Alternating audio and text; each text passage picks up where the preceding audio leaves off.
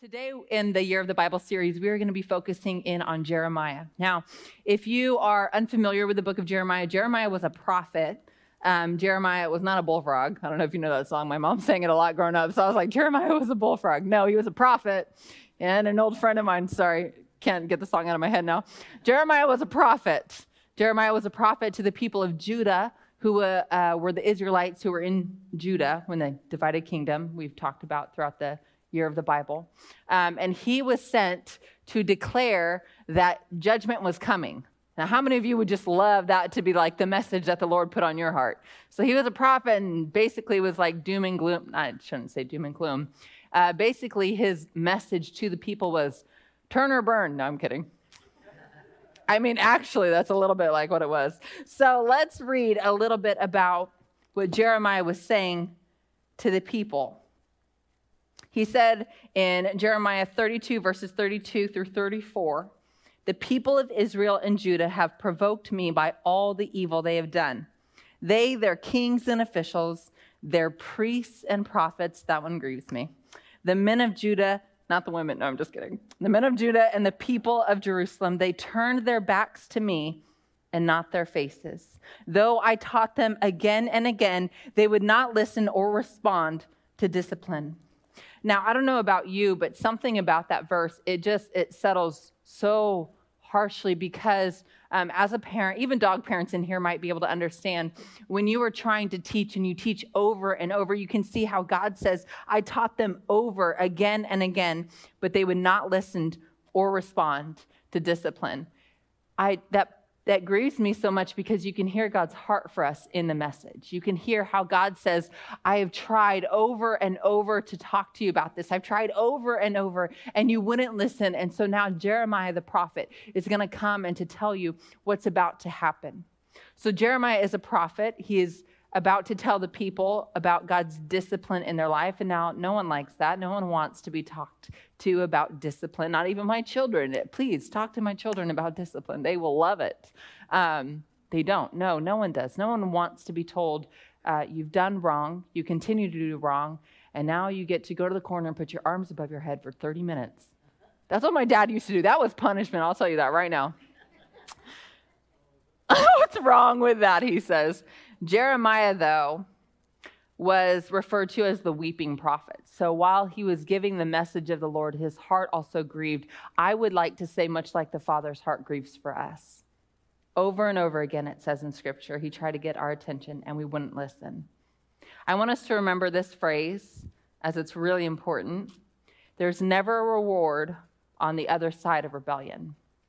Now, we think we can get away with it for just a little bit longer, or it's not that bad, or, you know, no one has to know. But no matter what we do in an act of rebellion, there's never going to be a reward on the other side of it. We talked about this in midweek a little bit. We talked about how our sin has instant gratification and long term uh, hardship, but how the life of a godly person has instant hardship but long term benefit, right? It does not feel exactly true in our life. Anytime that we do something that is sinful, it gives us immediate gratification, but in the long run, it just it tears us up.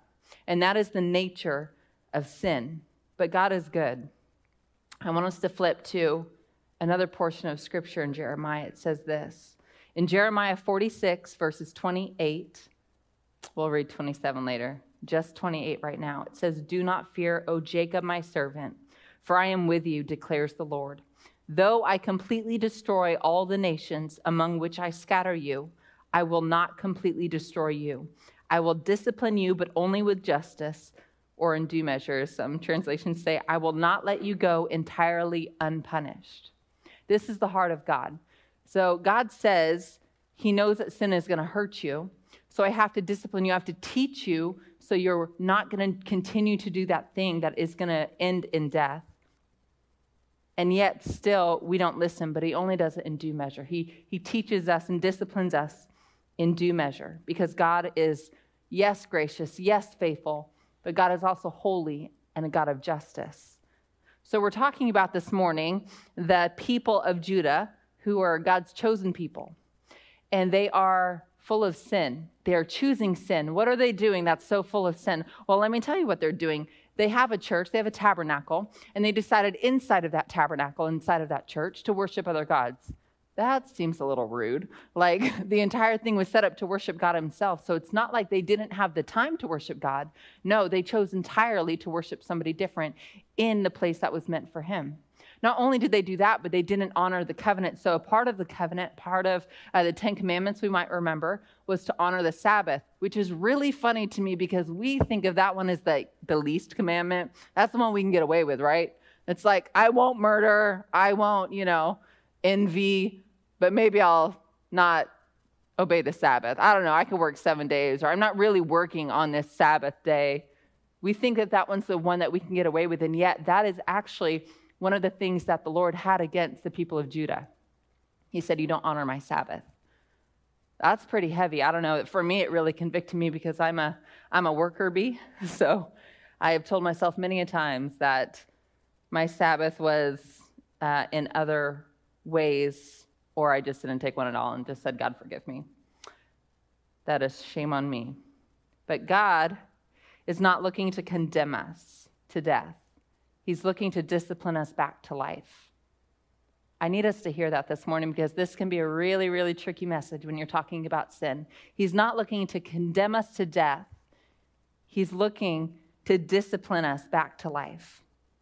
Now, I had mentioned the nature of sin was something that is going to take you into a place that you were never meant to or created to by God. I want us to think about this. In the garden, in the, in the beginning of time, there was Adam and Eve. Was there death? No.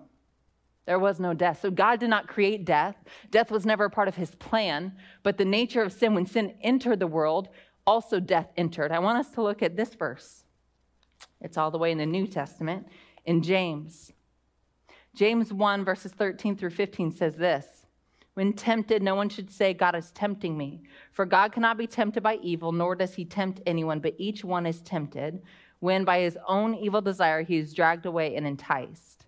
That's rough, but true. Then, after desire has conceived, it gives birth to sin. And sin, when it is full grown, gives birth to death. The very nature of sin is instant gratification because it's our own desire, right? But then when it's fully conceived, when it has fully birthed something into our life, the end is death. It will always be death. And so God is not looking to condemn us to death. He's looking to discipline us out of that sin back to life. That is God's heart for us. So discipline is never because he just wants to sit up in heaven and say, Do this, don't do that. I can't believe you did that. I'm going to smack you on the head now. That's not the Lord. That might be a lot of parents growing up. That's not the Lord.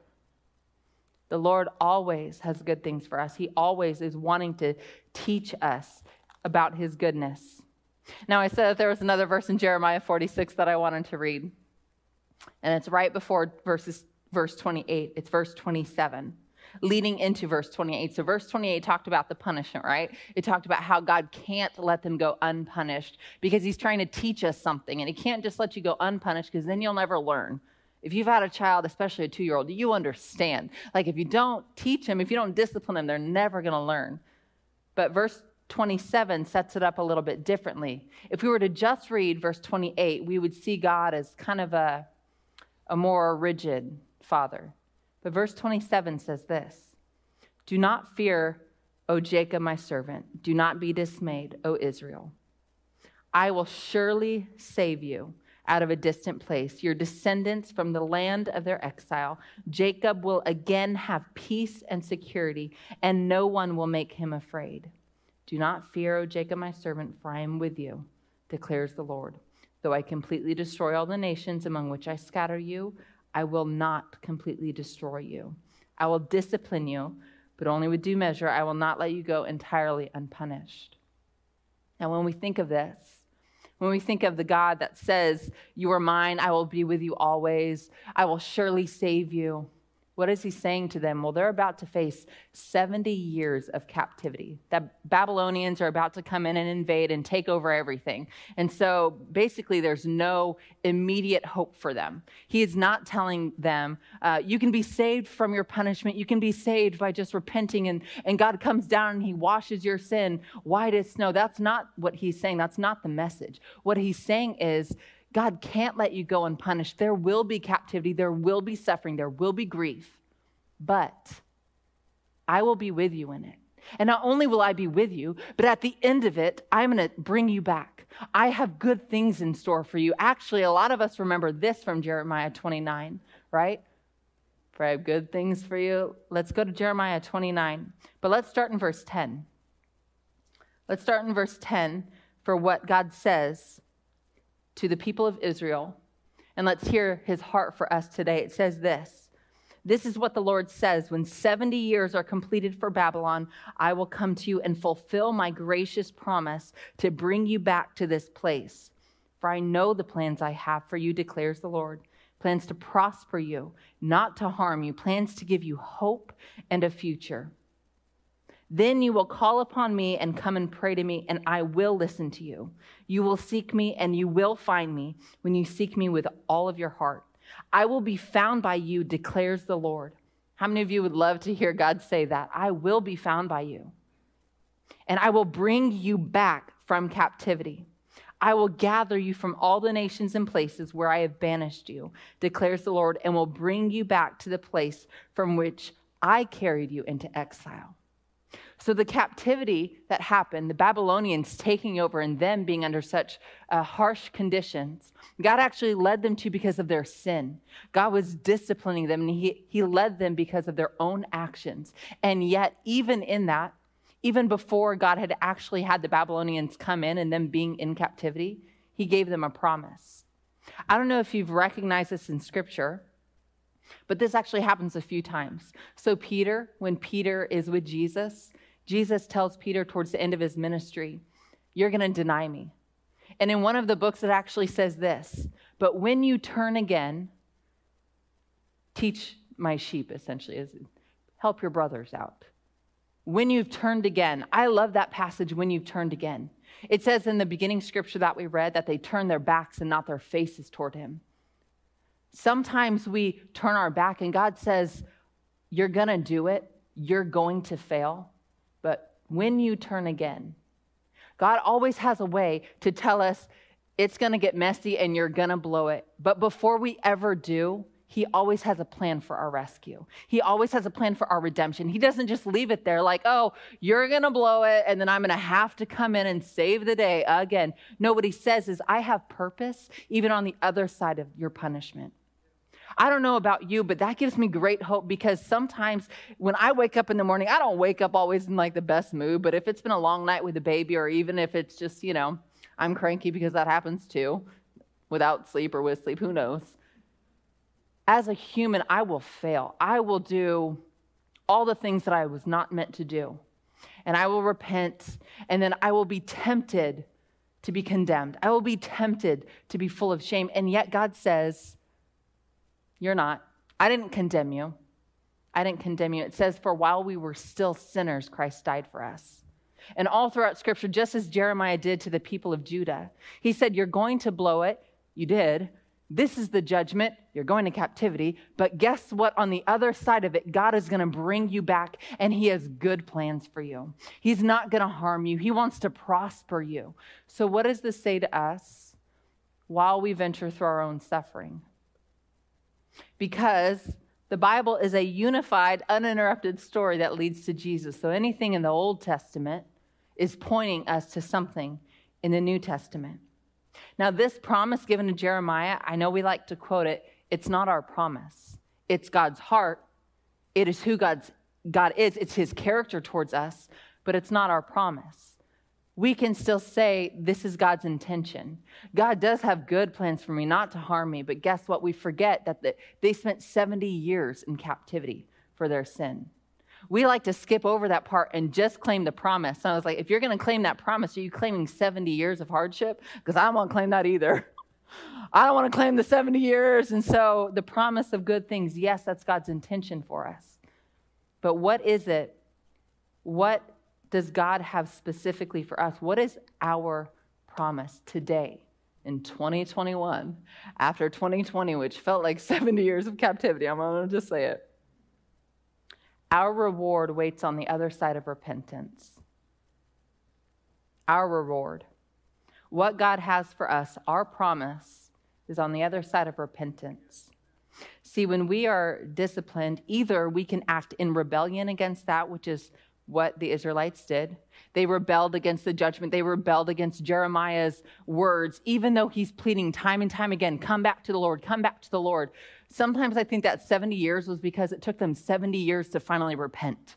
I was like, is, is now a good time? Like, are you done yet?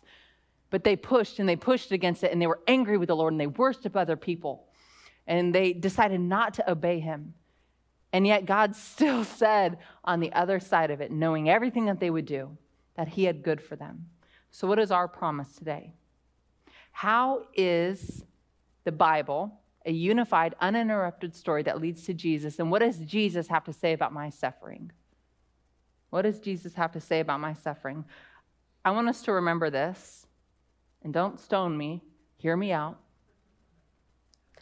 All suffering is because of sin. Okay, all suffering, all grief, all pain is because of sin. Now, how can I say that to a person that's dying of cancer?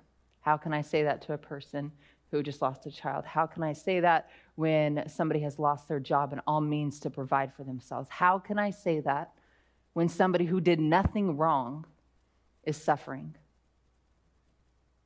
I can prove it because of Scripture, but we've talked about much of it. Suffering is because of our sin, like the Israelites in our story. It's because of the sin of other people. We have to remember Jeremiah was also one of the people that was in captivity because of them. The entire nation. Even the prophets, it says, were evil, but Jeremiah wasn't evil. He was one of the one of the good ones, right? And even he had to suffer. Even he had to be in captivity for the sin of the nation. So it's our sin, it's the sin of others that we have to suffer through as well. Or its original sin. The original sin. Death came into the world through Adam and Eve.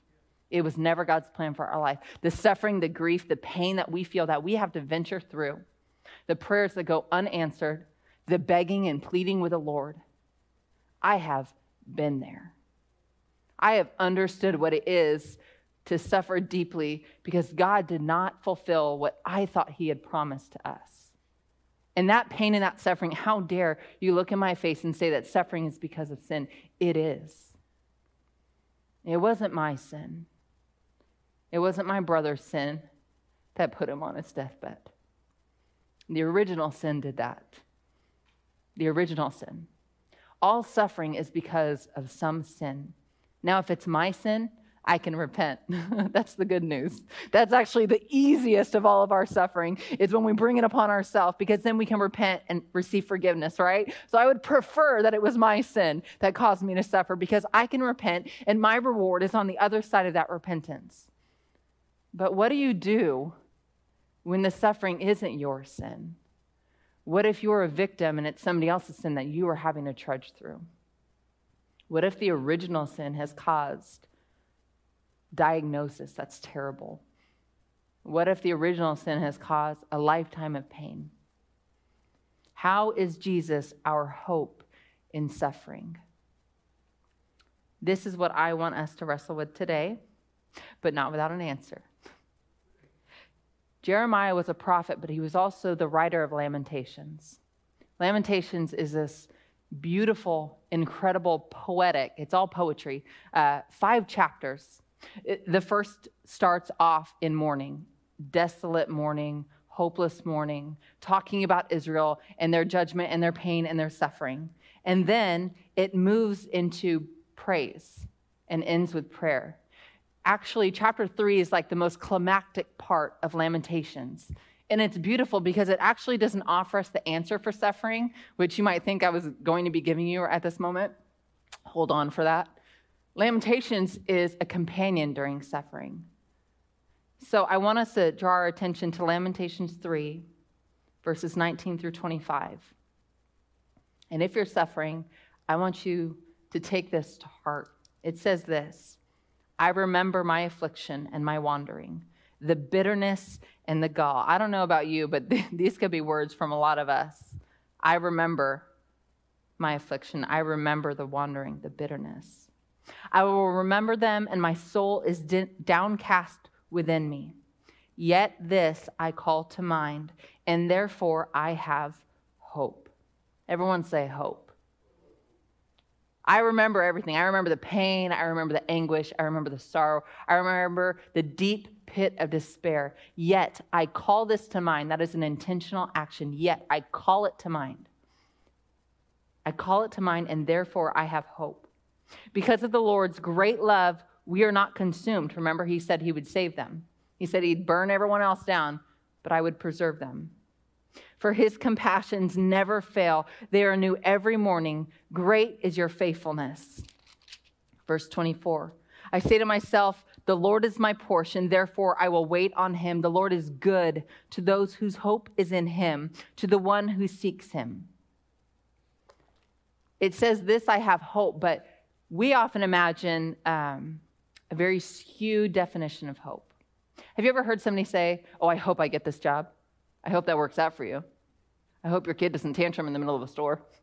That's my favorite because they will, because they're children. I hope, man, I hope that works out. Our earthly idea of hope is not God's. Biblical hope is not earthly hope.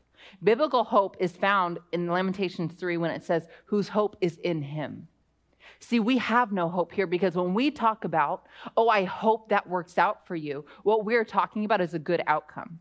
What we're talking about is a wish. Oh, I wish that was really what's going to happen, but not hope. Hope has to be secure, hope has to be firm. Hope has to be something that we can hang our hat on and walk away from in the middle of suffering. And that's not hope if you say, Oh, I hope you get that job and they don't. That's conditional. That's a good outcome. That offers nothing to you. So, how can we have hope as believers? What is our hope? Lamentations had it right. Our hope is in Him. And we have something even greater than the Israelites did. We have Jesus. We are New Testament believers. We didn't have to sacrifice, we didn't have to go to the priest to speak on our behalf. We are New Testament. So, how is Jesus our hope in suffering? Well, let's look at 1 Peter 1 3 through 9 as Nate comes. 1 Peter 1 3 through 9 says this Praise be to the God and Father of our Lord Jesus Christ. In his great mercy, he has given us new birth into a living hope, a living hope, through the resurrection of Jesus Christ from the dead, and into an inheritance that can never perish, spoil, or fade, kept in heaven for you, who through faith are shielded by God's power until the coming of the salvation that is ready to be revealed in the last time. In this you greatly rejoice, though now, for a little while, you may have had to suffer grief in all kinds of trials. Friends, I don't know if you have had to suffer grief in all kinds of trials, but this passage that Peter's writing talks about a living hope. It says in verse 7 These have come so that your faith, of greater worth than gold, which perishes even though refined by fire, may be proved genuine and may result in praise. your trials, your testing may result in praise, in glory, and honor when Jesus Christ is revealed. Though you have not seen him, you love him. And even though you do not see him now, you believe in him and are filled with an inexpressible and glorious joy, for you are receiving, this is it, the goal of your faith the salvation of your souls. Jesus is our hope in suffering because Jesus took the eternal punishment for our sin. That is our hope.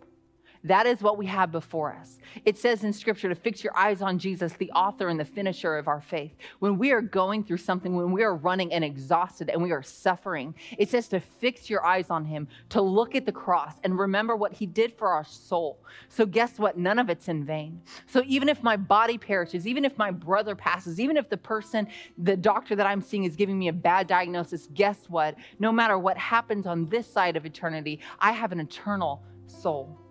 I have an eternal life that I get to have because of what Jesus did for me. So I don't have to be hopeless. I can be depressed sometimes on this earth. I could be in distress sometimes here. I can have sorrow and grief. But guess what? As a Christian, I never have to be hopeless because I have hope. When everything else fails, I have hope. But if we misunderstand hope to believe it's a good outcome, then I could feel hopeless. If I could misunderstand hope to mean that things are going to work out for me, that I could escape my judgment, that I could escape what is coming my way because of my wrongdoing or someone else's wrongdoing, then I would have no hope. But I have hope. I have hope because Jesus took the eternal punishment for my sin. But he also did something else for us. Jesus is my hope in suffering because Jesus gave us access to his everlasting presence. If you remember absolutely nothing else from this morning, I pray that you remember this. Let's read in Hebrews. Hebrews chapter 6, verses 17 through 20.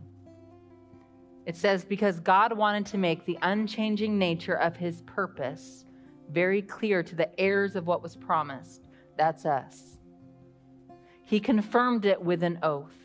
God did this so that by two unchangeable things in which it is impossible for God to lie, we who have fled to take hold of the hope offered to us may be greatly encouraged. We have this hope as an anchor for the soul, firm and secure. It enters the inner sanctuary behind the curtain, where Jesus, who went before us, has entered on our behalf.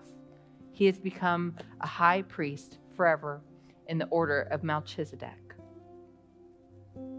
I brought a little because, you know, kids' church and you have to see things sometimes. In the Old Testament, how God set up the temple was that there was an inner sanctuary. Many of us know that.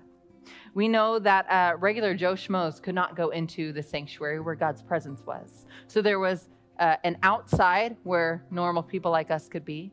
There was an inner court where some people could be, people who served in the temple. There was a sanctuary and an inner sanctuary. And only in the inner sanctuary could priests go, priests who were out without sin, without fault. Only they could go and commune with God.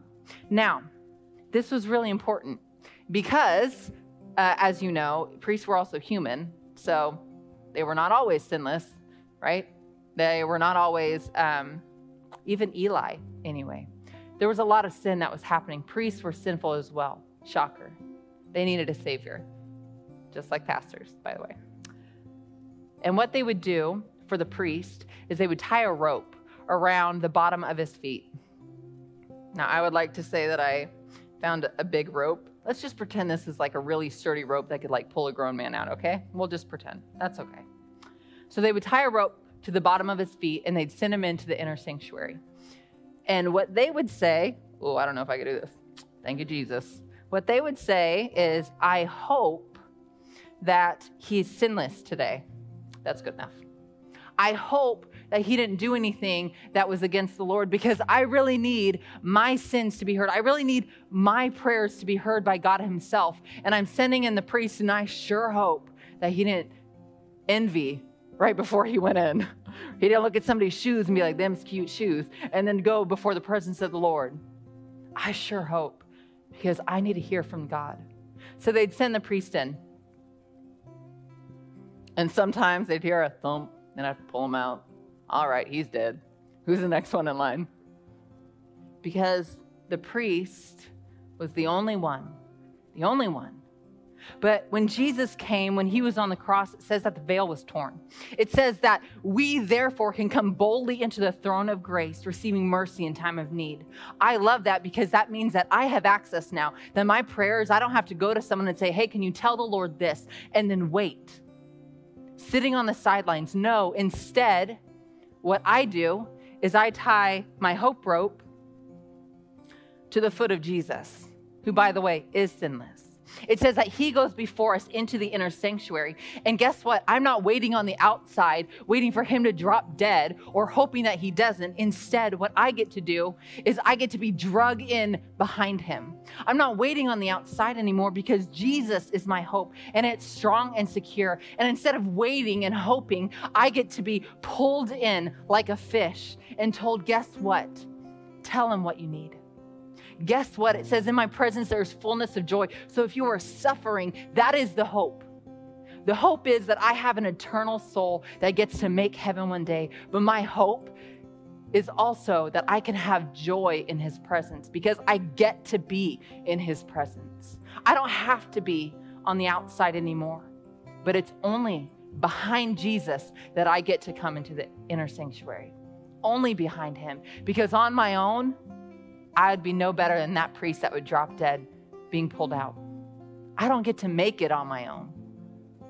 But because of Jesus, who is our hope, because of Jesus, who says that he would forgive my sin, because of Jesus, it says in Scripture, if we confess our sin, He is faithful and just to forgive us and cleanse us from all unrighteousness. All. Not some, not only like the top 10, all. Gosh, I don't know about you, but I need that. I need forgiveness. It said, remember in Lamentations, every morning, great is thy faithfulness, because he's gracious every morning. I think of that old song Morning by morning, new mercies I see. Great is thy faithfulness. So, when we are feeling like we are in a season of suffering or pain or grief, something we've done, and it's God disciplining us, which is real, friends, don't push against it, or something that we've had to endure because of someone else or even none of the above. It's just because this world sinned. I pray that we would remember our eternal hope heaven and heaven on earth. Heaven on earth.